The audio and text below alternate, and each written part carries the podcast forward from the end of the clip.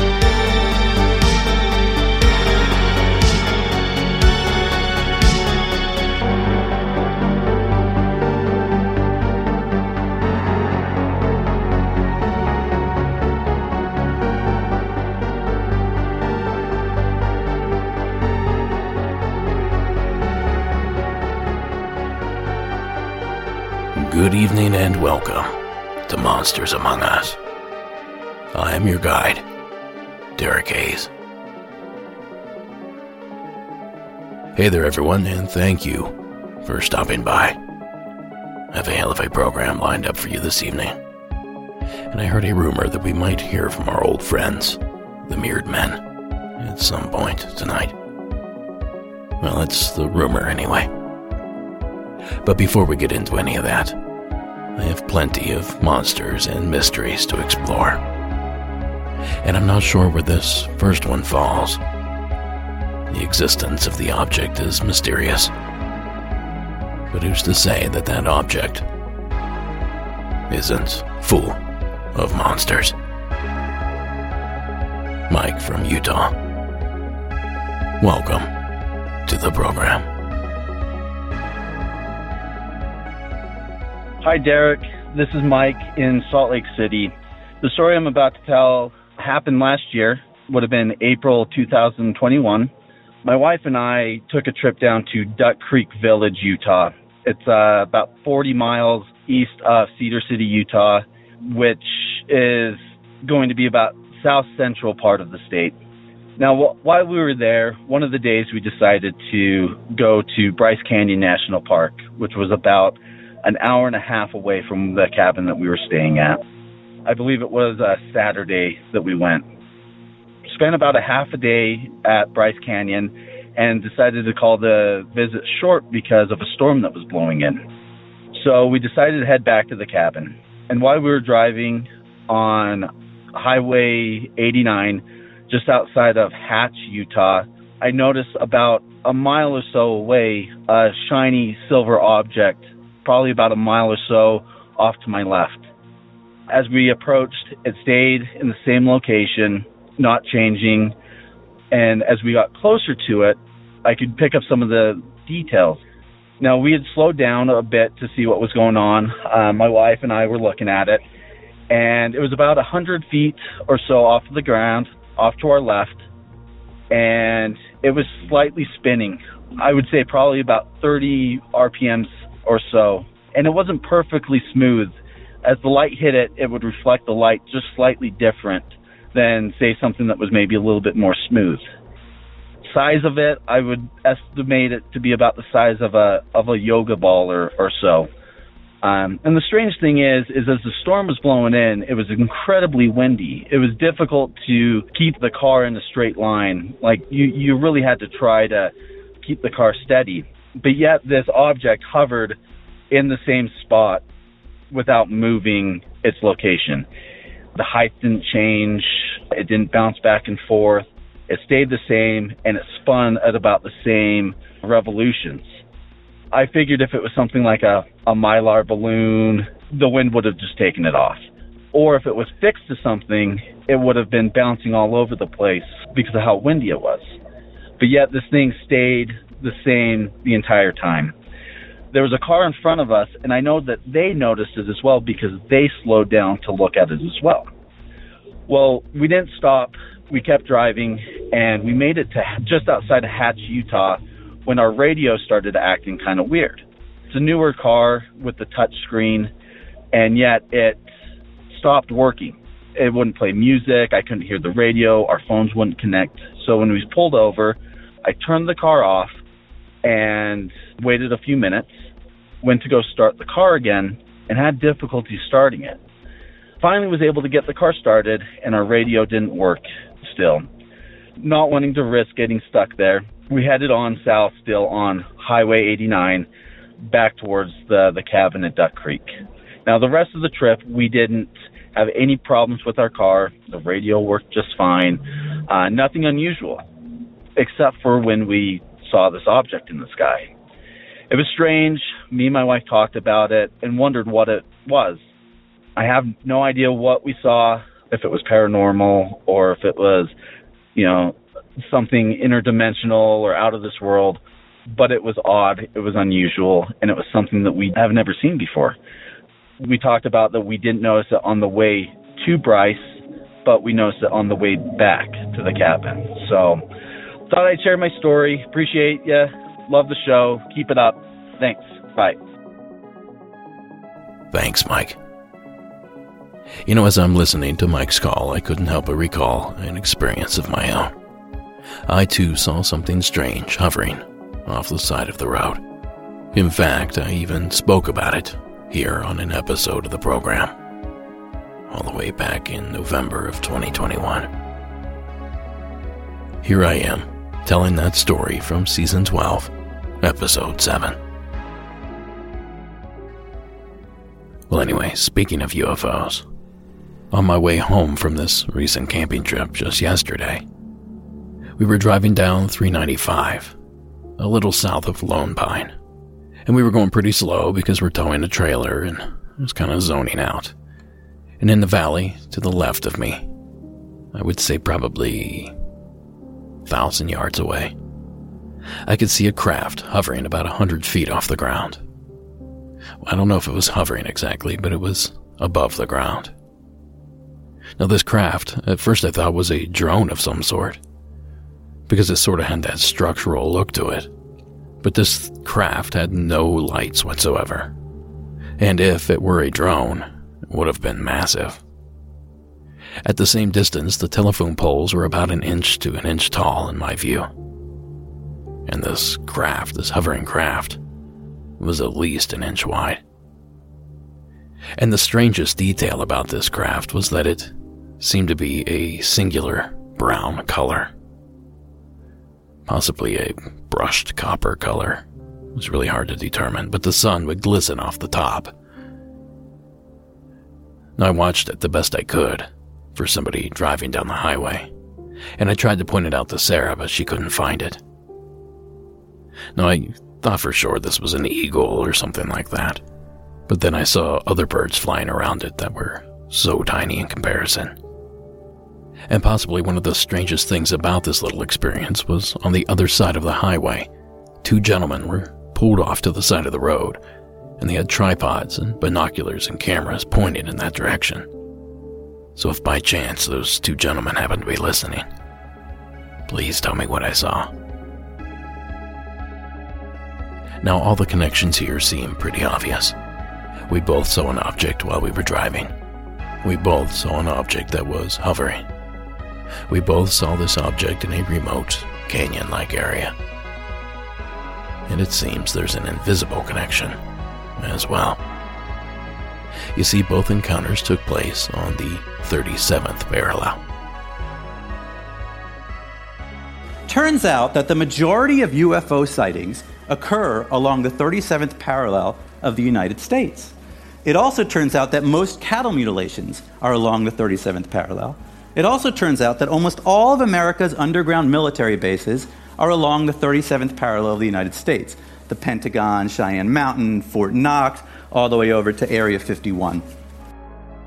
Now, that clip part of a TED Talk by author and a brand new UFO researcher, Ben Mezrich.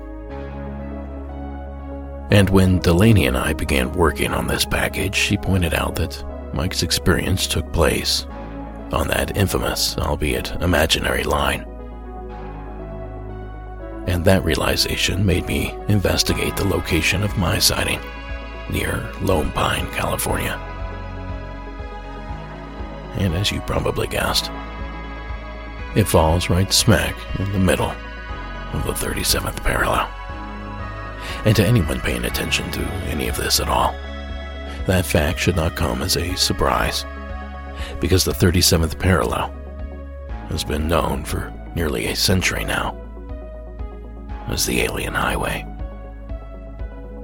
A specific band that stretches across the US and beyond, leaving a trail of unexplained sightings in its wake. For example, April 1941, Cape Girardeau, Missouri. A reverend was called to give last rites to plane crash victims in a nearby field. When he arrived, he realized the aircraft was actually a saucer like craft, and the crash victims were three otherworldly beings. Huffman described the entities as about three and a half to four feet tall, with big black eyes and long, thin arms and legs. Not long after, the only surviving creature died, and the government swooped in and removed evidence and classified the entire encounter. 1979, Dulce, New Mexico. An Albuquerque businessman and UFO researcher named Paul Bennewitz claimed to have intercepted communications between alien intelligence and military installations outside of Albuquerque, New Mexico. By the 1980s, Bennewitz believed he had successfully located the secret underground base near Dulce that was populated by both humans and aliens. Over the course of the next four decades, the legends and conspiracy theories would grow exponentially.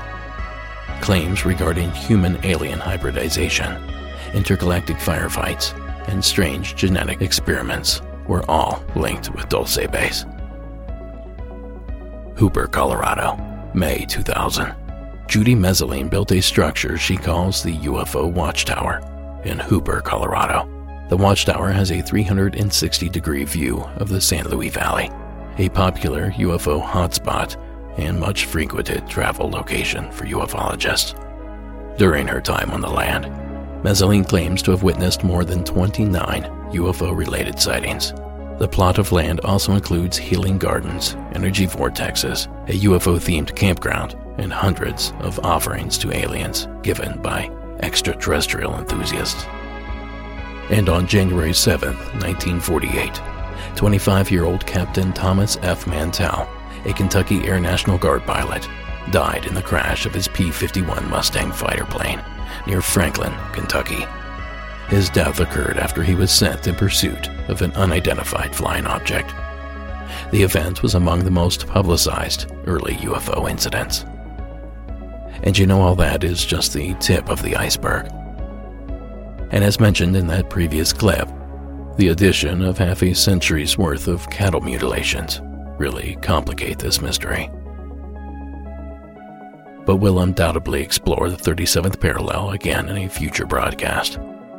But for now, we've at least laid the groundwork. And of course, visit our show notes for even deeper dives on many of the subjects discussed here this evening. I promise there's hours of entertainment there as well. Thank you again, Mike, for sharing your experience.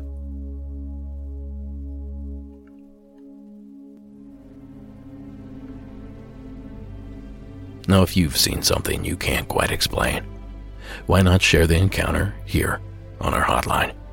Simply call 1 888 608 NIGHT. That's 888 608 NIGHT.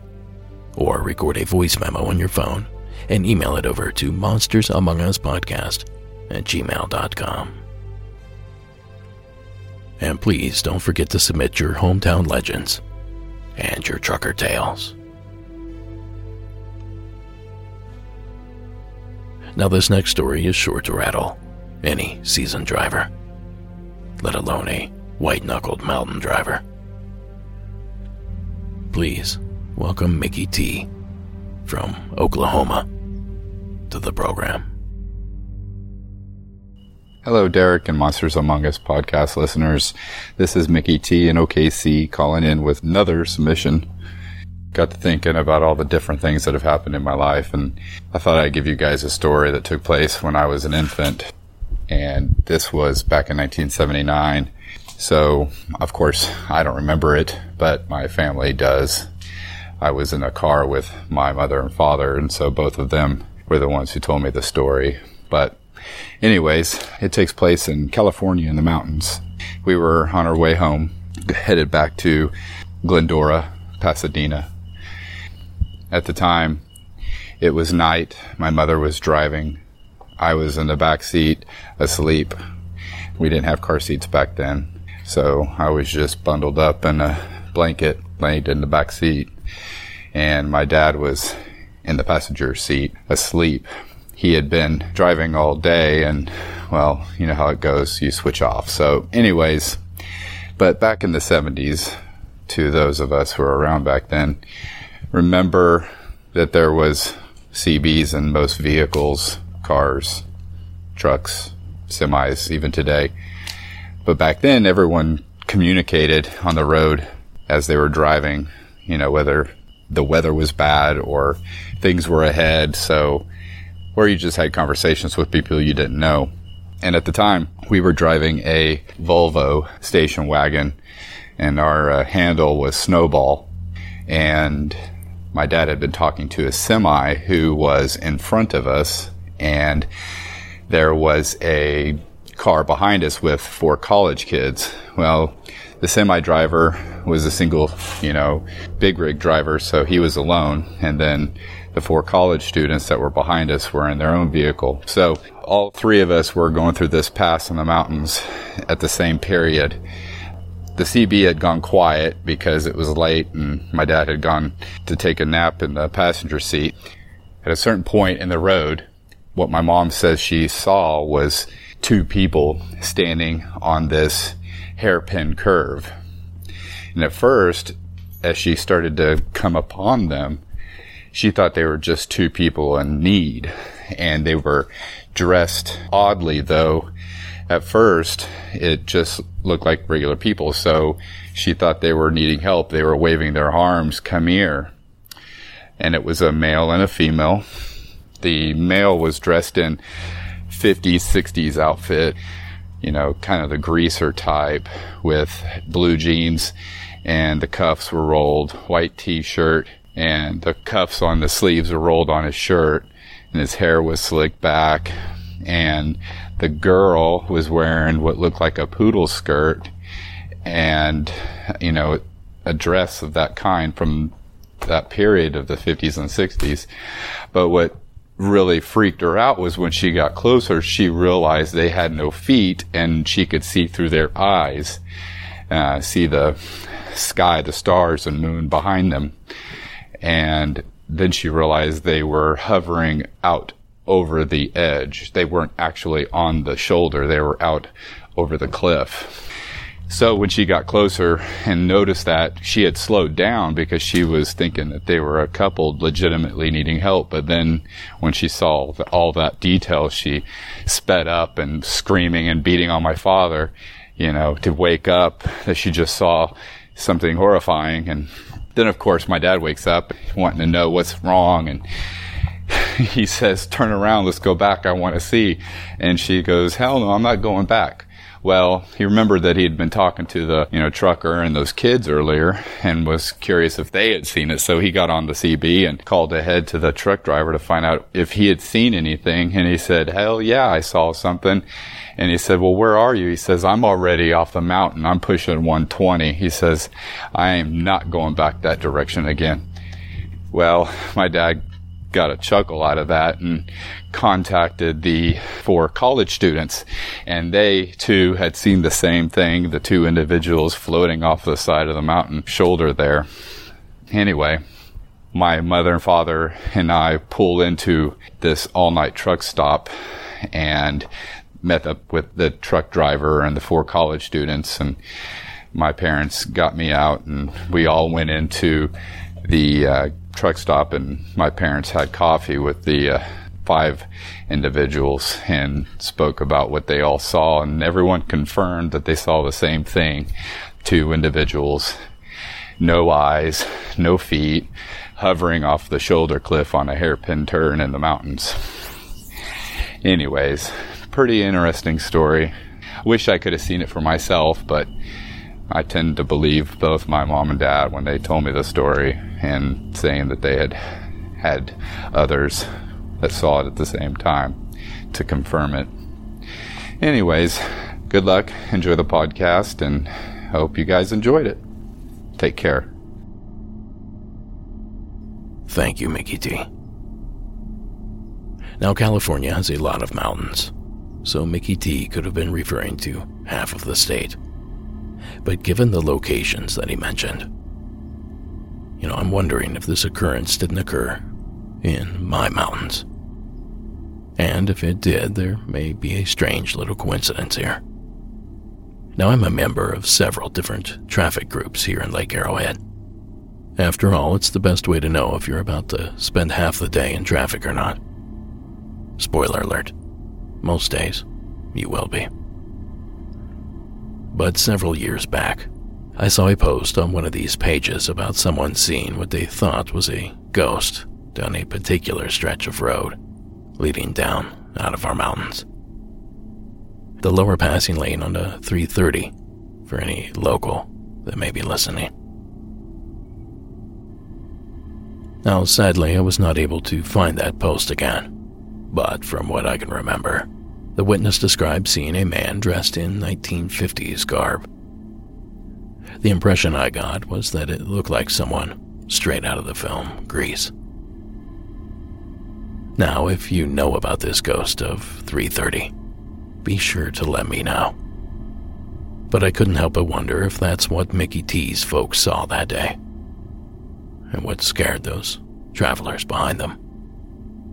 And by the way, I would love to see the CB radio fad come back.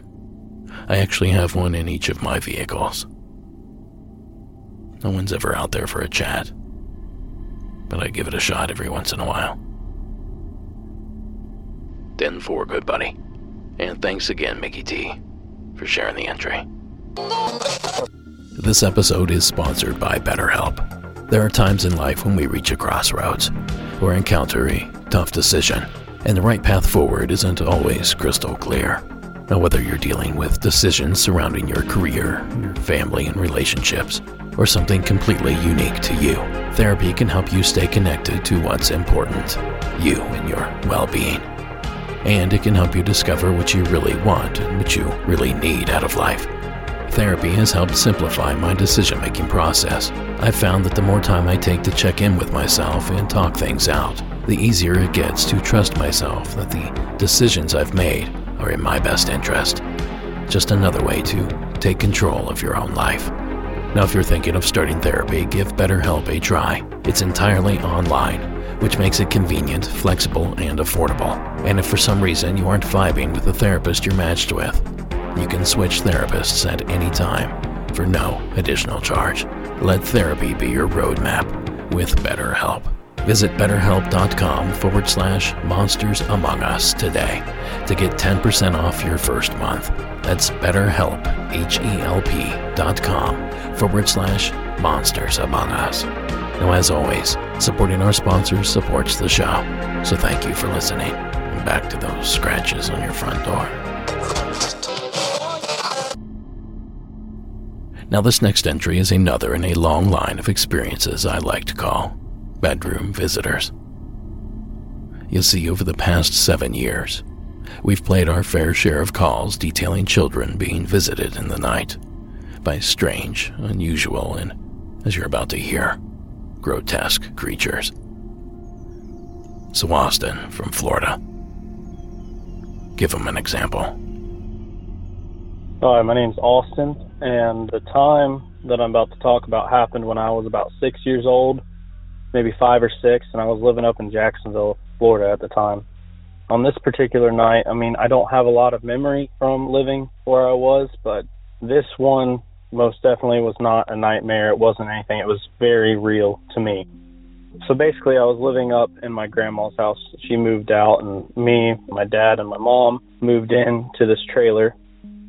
I remember one of these nights I was sleeping in my room, and I woke up to a little thump, a noise of the sorts, and I looked into the reflection of my TV, and I saw the tips of like a claw or hand, more or less, coming up from underneath the bottom of my bed. And I know it sounds silly like the boogeyman, but it was all too real.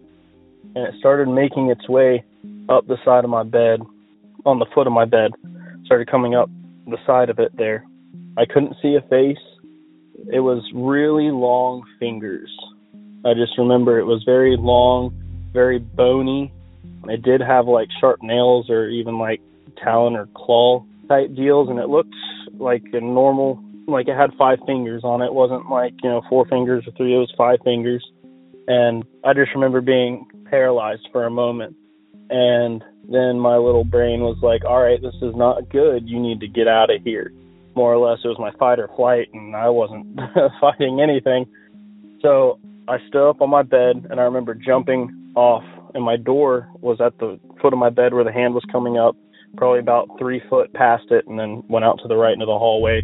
And I jumped off far enough. I don't remember looking back. I think I just jumped and ran. And I went straight across through the hallway to my parents' room and I woke them up and told them what had happened. And they were just like, "Oh, it's a nightmare. You just go back to sleep. Go back to sleep. Everything's okay." And I was like, "I'm not sleeping in that room. You know, I don't want to go back there. Like, I want to sleep with you guys." And they ended up telling me I'm not sleeping with them, which is fine. But I went and uh slept on the couch. I took a blanket that was out there and I had the couch pillows and I just slept on the couch. And the hall light was on and that's how I saw the hand coming up because it was reflecting on the TV and I saw it coming up to the foot of my bed. But I was laying there and I was watching into my room to see if anything was going to, you know, pop up or come out of my door. And that whole night, I don't remember falling asleep, but during that whole time that I was awake and I was laying on the couch, all I saw were, you know, kind of black figures running kind of side to side through the hallway from one room to the other into my room, out of my room. You know what I mean? I mean, they were probably about, I would probably say about four foot tall from my memory, three and a half feet, four feet tall, just running back and forth. And it wasn't like I had a lot of detail to tell what they looked like. It was just very fast, blurring motions. And it was just straight through the door, straight back out. And it was just kind of constant until I ended up falling asleep.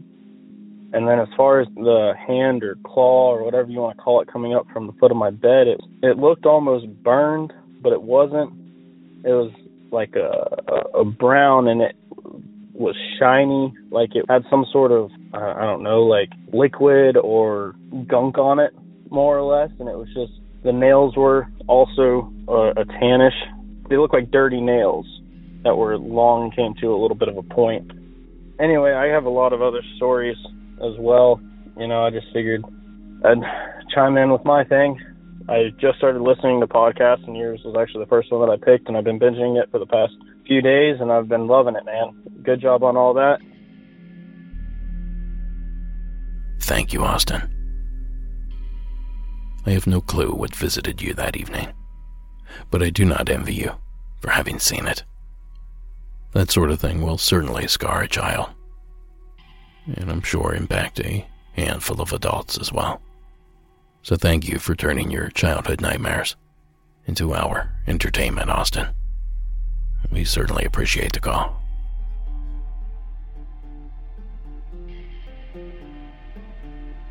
Now, before we take our next deep dive, a quick announcement.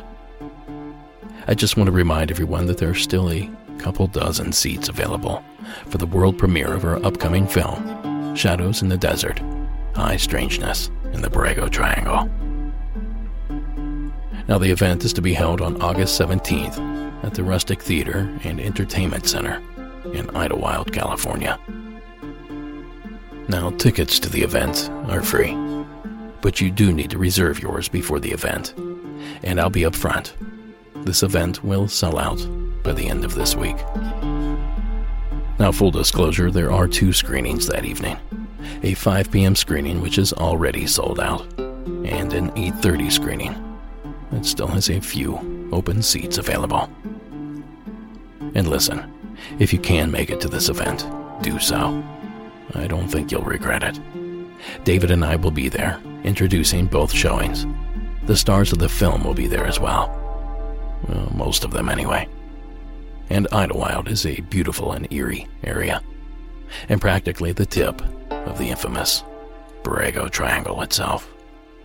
So hit up tonight's show notes, follow the link, and claim your tickets today. And folks that already have, keep your eyes out for emails from us over the next couple weeks for further information and updates. Oh, and of course, for those of you in other parts of the world, we're doing our best to get the film onto a screen somewhere near you as well. Now, more on that likely next week. But if you have connections to a movie theater, be sure to hit us up. And of course, if all else fails, it'll be streaming later this fall. Now, this next entry stems from the same general area that our film project does, taking place not all that far from the triangle itself, down near San Diego. Nick from the Golden State. Go on ahead with your encounter. Hey, Derek. My name is Mick. I live in San Diego, California. Actually, uh, Chula Vista is the exact area. Anyways, I live about not even an eighth of a mile from a road called Proctor Valley Road. Not sure if you've heard of it, but Creepy Pasta did a YouTube video on it because supposedly it's one of the most haunted roads in California. Anyways, the other day, it was uh, September 17th, 2022. I was driving to a casino called Jamul Casino that is literally 12 minutes from doorstep to doorstep from my house if you go on the back road, uh, Proctor Valley Road. Anyways, I was driving and it was 7 o'clock in the afternoon. And as I'm driving on the dirt road, I'm uh, looking up. And normally I don't look up at the sky or anything, but just recently I've been listening to all of your podcasts and I feel like it opens your eyes. I'm sure the other viewers can attest to that. It makes you more hyper aware of the things that are around you that you normally wouldn't look for. So I'm looking up in the sky, I'm driving, and sure as heck, I see these three lights that the way that they were lined up, I assumed it was like almost like a, um, wind turbines or something like that, or like some really high sort of wind turbines because they were in like a line just directly uh, one in back of the other. So I'm watching them, not thinking really anything of it, but then as I'm continuing to drive, I notice that they're just like hovering and they have a big bright light and they aren't an airplane because they would have been moving already from where they were. So that's what really kind of made me wonder. And then it wasn't a helicopter, but they were just kind of staying in the same exact spot. So I got out of my car and I took a video of it and I'll, I'll email that in, but it was a 50 second um, video. And uh, the weird thing was when I started videoing, the forward one that was closest to me started coming like kind of in my direction. And actually in the video, I can be heard saying like, holy crap, it's starting to get closer to me. And that one moved closer to me. And that's the only one that distance changed. The back two were still in the same exact spot. So I continued watching these lights. And here's where the weird thing happens is when I got to Jamul Casino, I'm watching the second light, the one that was in the middle, and as I get to the casino, now that light, I never lost contact of it, I never lost sight of it, but that light now was directly over the casino, and it was the shape of a plane, but it was looked like it was going like I I, I don't even know like 40 miles an hour. It took like 10 seconds just to get over the casino, and if that was a plane, that thing would have already landed in Lindbergh Field down in San Diego from the time I started videoing to there. So that was the weird thing, but it didn't have the typical lights of a plane, but it was just like the shape of a plane. But it was just weird how it could be going so slow.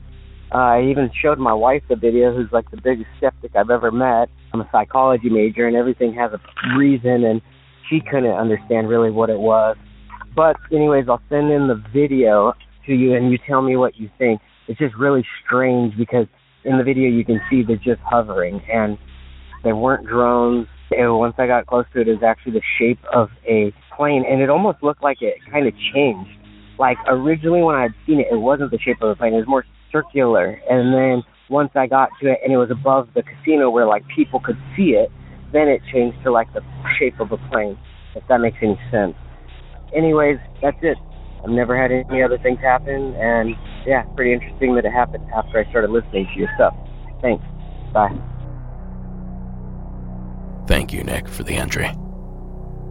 Now, from time to time, I hear a story here that just clicks to me. Sort of makes sense. And as luck has it, Nick's entry is one of those calls.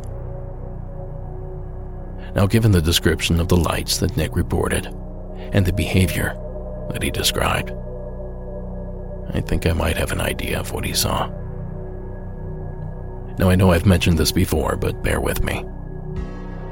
Now, I live just under the approach to the Ontario International Airport.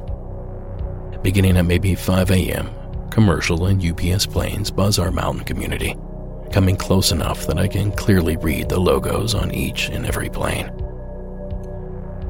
Trust me when I say they're close. Well, since we're on the approach, that also means we are in line with the departing traffic. And since we're higher up, about 5,400 feet here at the cabin, these distant, departing planes seem to just hover in the air. A bit of an optical illusion. Now, my first few years up here, I'd get pretty excited watching a distant light hover in place for several minutes. Sometimes dimming, sometimes getting brighter, but a constant, whitish, yellowish light. Then the plane, and in turn the light, finally banks in the direction of its eventual destination. And it's then that you lose that solid light, and instead, the all too familiar blinking light sequence appears. And it's then I realize that I've been watching the same plane that had just landed there a few hours prior. Now, I'm concerned that didn't make a ton of sense, so I'll put it in layman's terms. The planes are coming right at us for hundreds of miles as they approach the airport, making it look as if whatever is up there is hovering in place. Add to the fact that the plane has likely deployed its landing gear and lights, it should make for an odd spectacle. But like I said, it's an optical illusion, and one that's tricked me many a times. And I have a sneaking suspicion that it fooled Nick as well. The behavior he described sounds exactly like what I've witnessed hundreds of times now, through my game room window. So I did a little digging, and it turns out that the flight path does go directly over the Proctor Valley area. And that's a fairly new thing. From what I could find, this new flight path was adopted in March of 2017. So maybe it's not something Nick is used to seeing. At least not yet. And my suspicions were pretty much confirmed when I saw the exact same theory posited for the exact same area by a paranormal YouTube channel called Infographics. And here is their explanation. As we were trying to find a way to the water, we noticed a strange red light in the sky which didn't seem to be moving. I noticed it. I thought, That's either a plane or an alien. yeah.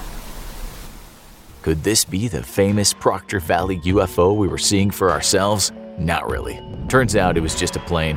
We only showed you about 30 seconds of footage there, but what was strange was that we saw the red light standing still in the sky for about two minutes before it finally turned and we could see clearly the running lights of an airplane. I was really starting to put a theory together on what people were seeing when it came to UFOs out here. See, Proctor Valley just happens to be situated right under a flight corridor for incoming flights to San Diego. As the planes descend and slow down, it can give the illusion of big lights in the sky just standing still and hovering, which would perfectly explain many of the UFO sightings out here at night. But listen, that theory might explain away one of the legends that surround this infamous roadway. But it certainly doesn't account for the other details assigned to this haunted highway. In addition to the reports of mysterious lights floating above the area, reports of a ghostly woman flood the region. Phantom hitchhikers are seen. Strange sounds can be heard there late at night. And there once was a bakery on the stretch of road. That is, until the owner killed his family. And then himself. Reports of their ghostly remains still come in from that stretch as well. But probably my favorite legend from this area is that of the Proctor Valley Monster, first covered back on episode 7 of season 14. A creature that was first reported back in the 1940s or 50s. A creature then claimed to be part cow, some reports say. later morphing into a Bigfoot like creature, one that is still described today. A creature said to stand six, seven, maybe eight feet tall, weighing hundreds of pounds, upright like a man, but hairy from head to toe. Now we trace the story back a bit, and I'd seen one person take ownership in particular, claiming that he and his friends made up the story in the 60s or 70s, when they would party in the remote stretch of road. The problem there, though, is that some say the legends are much older than that.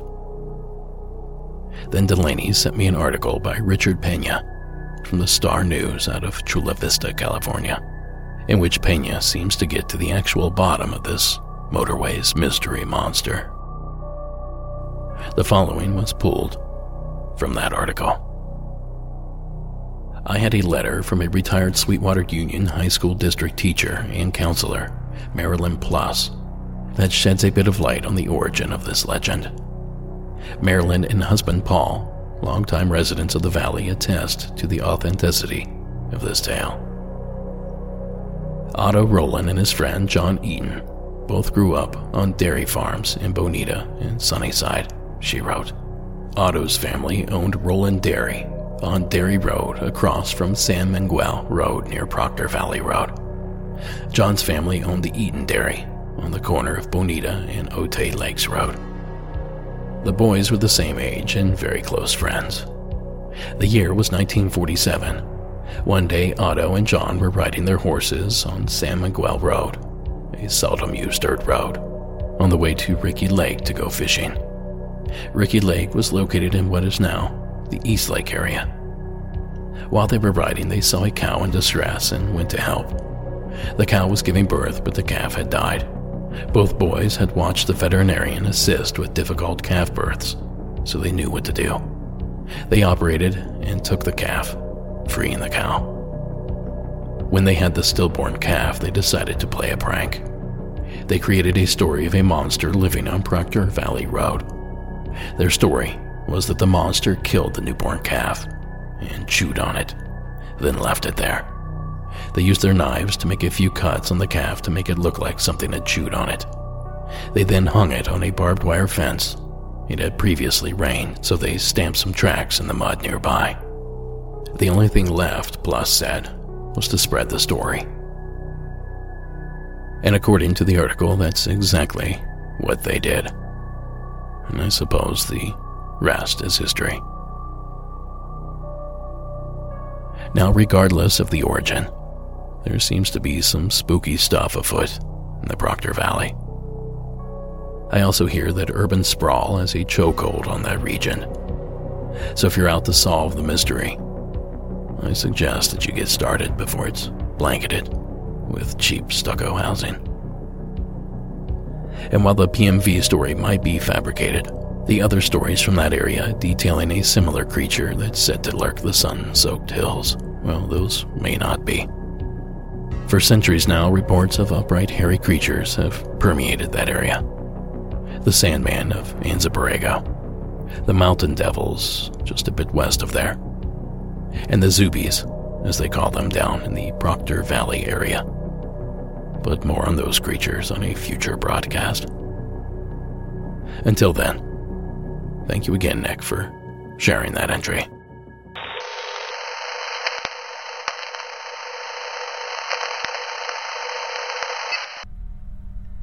Now, folks, it's that time of year again. The days are long, the air is still, and it's hotter than a firecracker out there. Now, in most places, they call this the dog days of summer, and around here, we do it a little bit different. To us, it's the dogman days of summer, and to you, it means savings. Visit our shop now through the end of August and get an automatic 15% off your entire purchase, excluding those brand new Color Blast t shirts unfortunately. So go to our website, monstersamonguspodcast.com, smash that shop tab, grab all the goodies you can get, and take full advantage of the Dogman savings. And that brings us to tonight's final entry. From the state of North Carolina, please join me in welcoming Gary to tonight's program. Hello there. This is Gary from North Carolina. It's regarding a mirrored men story. It's not actually my own story, but uh, warning at the end of this, there is kind of a sad ending to this. My uh, oldest son had a couple of friends over the other night, and you know we had a campfire going, and you know I'm the cool dad, so you know let them have a beer or two. You know they weren't going anywhere; they were sleeping in tents in the backyard. You know, just trying to be cool, and and I had my Bluetooth speaker out there, and uh, I was you know this campfire and playing the Mirrored Men special, and one of my son's friends was, uh, you know, I could like when he started hearing the stories about it, like they were all like, yeah, the, you know, just kind of jeering about it. All this stuff isn't real. And they, but I noticed, uh, you know, I'm not going to name his name because of how this ends, and uh, he. uh you know, I kind of see it, something was weighing on him. You know, I was like, man, some of this stuff, like, you know, people tell this stuff. They call in because they believe this stuff and, uh, you know, like I guess I kind of like eased the tension of the disbelief, and he, he you know, he goes, you know, I've never heard about this, but I remember something like this happening. I'm like, what are you talking about? And he's like, well, you know, because this young man had moved down from Virginia, like he's from Virginia, north of here, like near the Shenandoah Valley, and his parents and his relatives, I think it's his dad's brother you know, his uncle and aunt lived on the same property. And he said when he was like around 12, his older brother and parents were gone out of town because his brother wrestled uh, like a wrestling tournament or something. They were gone out of town. And so they went over to eat supper with his aunt and uncle. And in between their house, like kind of down in a little valley there, they had a uh, pond. I think I want to say he said it was December and it was unusually cold, like super, super cold snap, and their little pond that they had had frozen up. He said he was coming back down, you know, it was really windy, really cold, and he saw something moving across the pond, and he didn't think that it was cold enough for anything to actually be on the ice, like, because it wasn't that thick. Bear in mind, it was unusually cold. He thought it was trash blowing across or something and he said he looked down there and he noticed that it was actually, I think he said right around 50 yards, and he noticed it was three men, like in black robes, moving in unison across the pond. And he said he stood there like transfixed, like didn't know what was going on, and and he watched them and watched them, and when they got to the little bank there where they fish down there, he said they stopped and all three of them raised their gaze towards him. And he said they looked like kind of like Squidward from SpongeBob SquarePants. And I'm like, well that's weird. He said their faces long nose. And he said the next thing he knew it was I think he said this was right around dark like would be probably between 5 and 5:30 and he said he woke up on the couch in his living room in his house you know, after coming back from his aunts and uncles, he was baffled by it. He said he's never heard of anybody else having an experience like that till he heard me play this, your, your Mirrored Men special. And, uh, you know, and, and then come to find out, like one of the other guys there started talking about, uh, like uh, his aunts or something up in like way back in Asheville, they had like believe had Bigfoot, you know, and it just we got into UFOs and all this, you know, and it ended up, you know, like you know just a good night and they slept in the tent and uh I got up the next morning. I had to go to work the next morning and I, you know I leave really early. And I noticed the the boy that had uh had told me the story about the mirrored man uh he was asleep in his car in the driveway. And uh you know I didn't think nothing of it you know. You know maybe he didn't want to sleep in the tent. And I get to work and uh story. And uh, my son calls me uh, first break, and he said, you know, the anonymous kid. I guess sometime after I had, it, it, it was sometime around eight in the morning. Like it's, you know, slept, and he uh, you know, he had driven home and somewhere en route home, so like a truck blew out a tire and crossed the road and hit him, and uh, he passed away. Not that that's related to the mirrored men, or, but it's just it's a weird coincidence, synchronicity. You know, I know I know the kid's parents, and they, you know, the state trooper said it was just one of those things that happened. Like I said, it, it's just weird that it occurred eight hours after he shared this story with us. You know, like that he had supposedly hadn't told anyone, and I don't, I don't know. I don't know if the two were connected, but it's just, it's, it's, it's odd. It's odd to me. Is all I'm saying. Well, thanks, Derek. I love your show. Love everything you do. Listen to every one of them. All right. Bye. Thank you, Gary. And I'm just going to pretend like I didn't hear certain parts of that. We here at Monsters Among Us do not condone any illegal behavior. Just in case anyone's on the phone with their lawyers. And now, tragic. A sad end to an eerie evening and to a young life. But as heartbreaking as that detail is, let's try to focus mainly on the story that the young man told. How many of the details given fall in line with other Mirrored Men entries that we've collected over the years? Well, for starters, the encounter seems to take place at a rural pond area in Virginia. So that checks out. An unusual cold snap was referenced, which falls in line with other stories that describe odd or unusual weather. The description of the entities also match past accounts.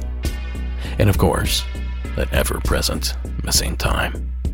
All Mirrored Men encounters should have that missing time element included. But I will admit this might be the first story of this ilk to even explore the option that the Mirrored Men may have physically harmed someone. Now, yeah, Gary did mention that the original encounter and the car accident are likely not related. But the collision occurred immediately after he told his story. So I think at the very least we need to mention that slight yet concerning connection. But as I got to thinking, I realized this is not the only time I'd heard of the mirrored men harming a witness, or possibly threatening to.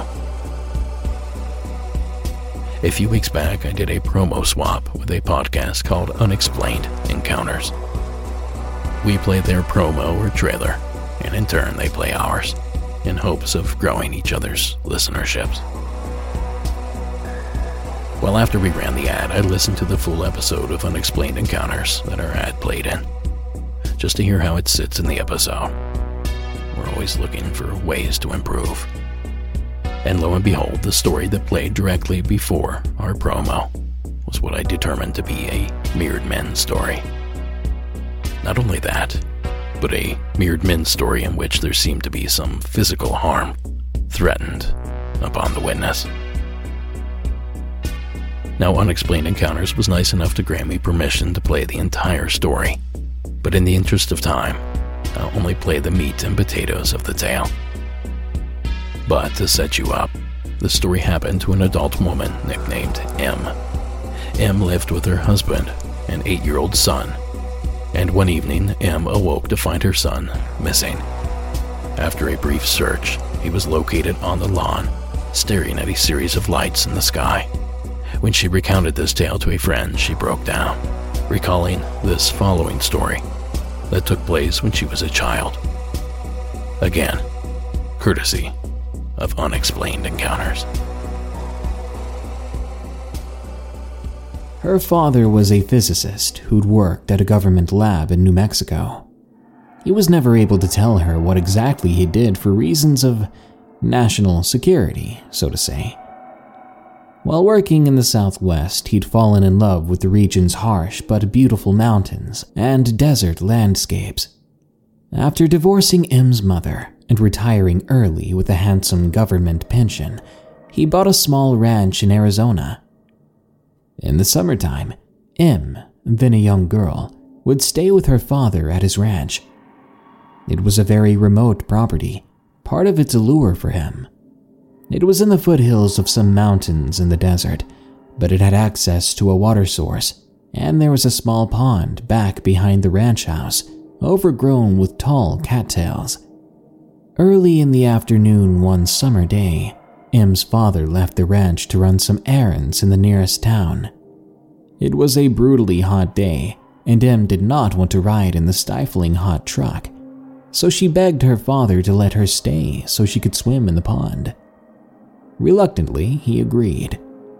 Once her father had left, M put on her bathing suit and made her way down a small path of hot rocks and sand to the pond behind the house.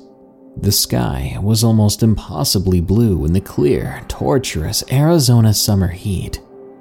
A slight breeze rustled the reeds and scrub brush, but it was otherwise silent, as if all the animal life had perished or gone underground to escape the relentless desert heat.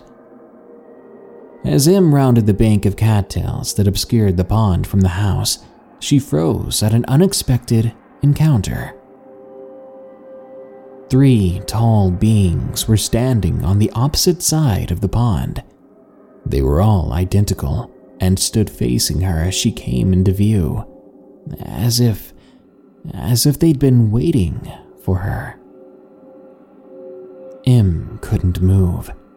Whether that was from pure fear or something else, she couldn't tell. All she could do was stare in horror and disbelief at these things. They stood about seven feet tall, each one completely indistinguishable from the other, as if they were clones or triplets or mirrored images of each other. They were vaguely humanoid, two unusually long and skinny arms that ended in spindly hands with long fingers, two long and thin legs, slender, elongated torsos, and skinnier necks. Their heads were long but proportional to the height and build of these things, whatever they were.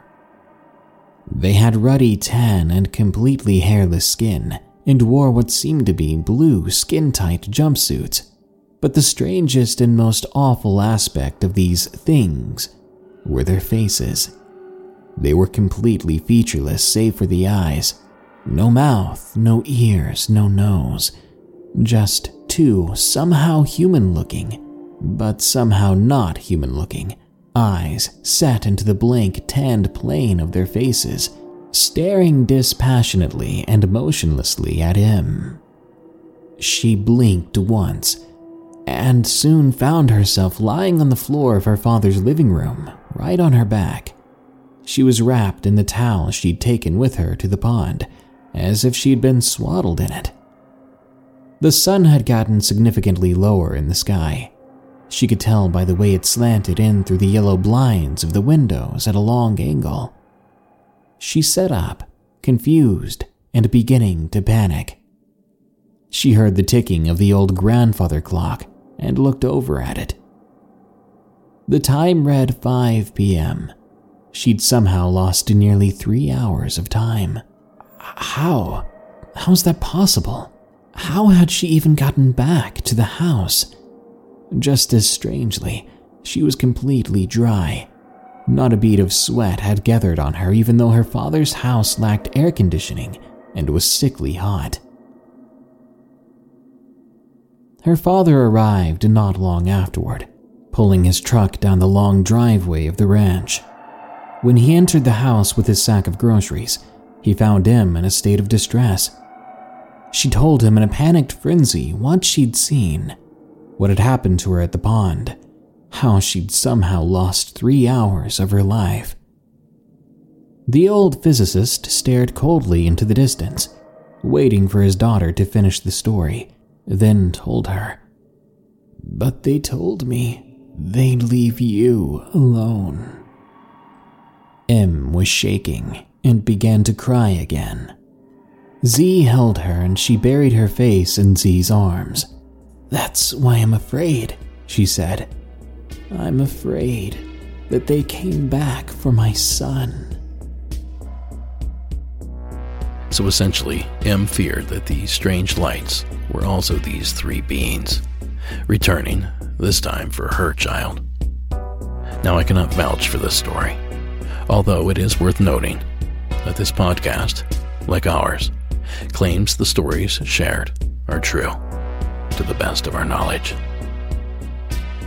So, what's that worth to you? Another entry for the Mirrored Men casebook. And thanks again, Gary, for calling your story in. I have no idea what these things are, but they sure are intriguing. And that's going to do it for this episode. Monsters Among Us is written and produced by me, Derek Hayes. Copyright Red Crow Media. Additional support was provided by Sarah Carter Hayes and Delaney Bowers. All media used in this production is done so under the protection of fair use. And if you enjoy the show, please consider giving us a rate and review wherever that sort of thing is possible. Please take the time to support us on social media and YouTube. And don't forget, you can catch us Tuesdays and Thursdays at 9 p.m. Eastern on Sundown 96.6 or Saturdays at 11 p.m. Eastern on the UNX network. And finally, tonight's score was provided by Iron Cthulhu Apocalypse, Co.ag Music, and Karl Casey at White Bat Audio. Thank you so much for tuning in. Keep cool out there. And above all else, keep it spooky. We'll see you next week.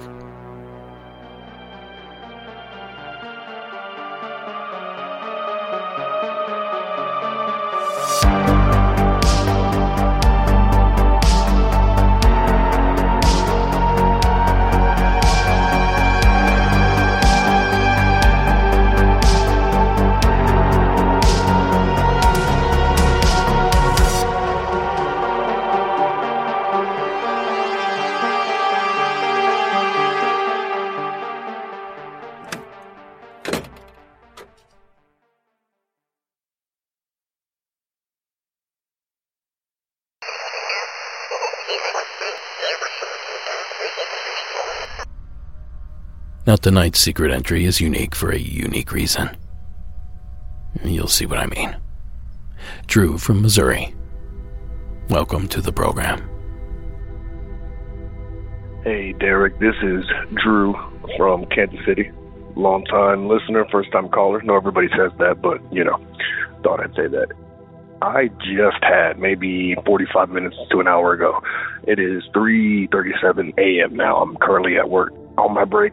I just had two experiences in one night, back to back. Very strange. Never happened before.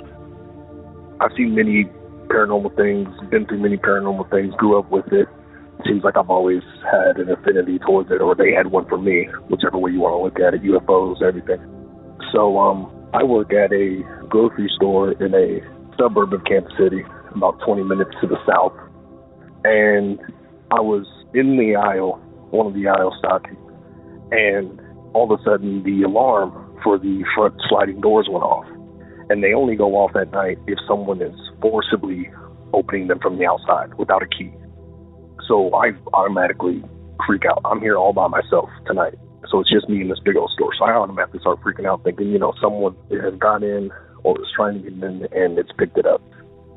So I run to the doors and check them all, and there's there's nothing. And as I'm checking them, I hear all these things start to fall off one of the aisles. So I go look where where it is, and I go down one of the aisles, and one whole section of the shelf is on the ground. So I managed to put it in the basket and take it in the bag so we can resort it later. And as I'm doing that, I hear it sounds like someone's running in the aisle next to me. And I'm towards the end of the aisle that I'm in. And I hear them coming my direction as if they're running towards the end of the aisle on their aisle, coming towards me. So I decide, you know, if this is somebody who's broken in here, if this is someone, you know, whatever the case might be, I'm going to go right up to the edge of the end of my aisle so that way when they get around this corner, I can catch them. And as they got to the end of their aisle, I stepped out thinking I was going to meet them face to face, and there was no one there. And I was just like, oh, uh, okay, that, that that's strange. Now the second part is a doppelganger. This happened right after. I went to one of the doors because I have a coworker that comes in on Monday through Friday, comes in at about three fifteen, And I went to the door to go unlock it for her because she doesn't have a key. And as I'm walking to the door, I see her. I see her clocking in. And I think to myself, wait a minute, she doesn't have a key, but maybe, maybe they gave her one. So I wave at her, she waves back. And so I walk away, you know, because I don't need to unlock the door. And I am go back to the aisle I was in, and then all of a sudden I get a phone call, you know, five or six minutes later, and it's her. And she says, "Hey, I'm outside. You, didn't unlock the door like you usually do." And I went silent for like 20 seconds, and she, to the point where she thought I hung up. She's like, "Hello," and I was like, "Yeah, weren't you just in here clocking in?"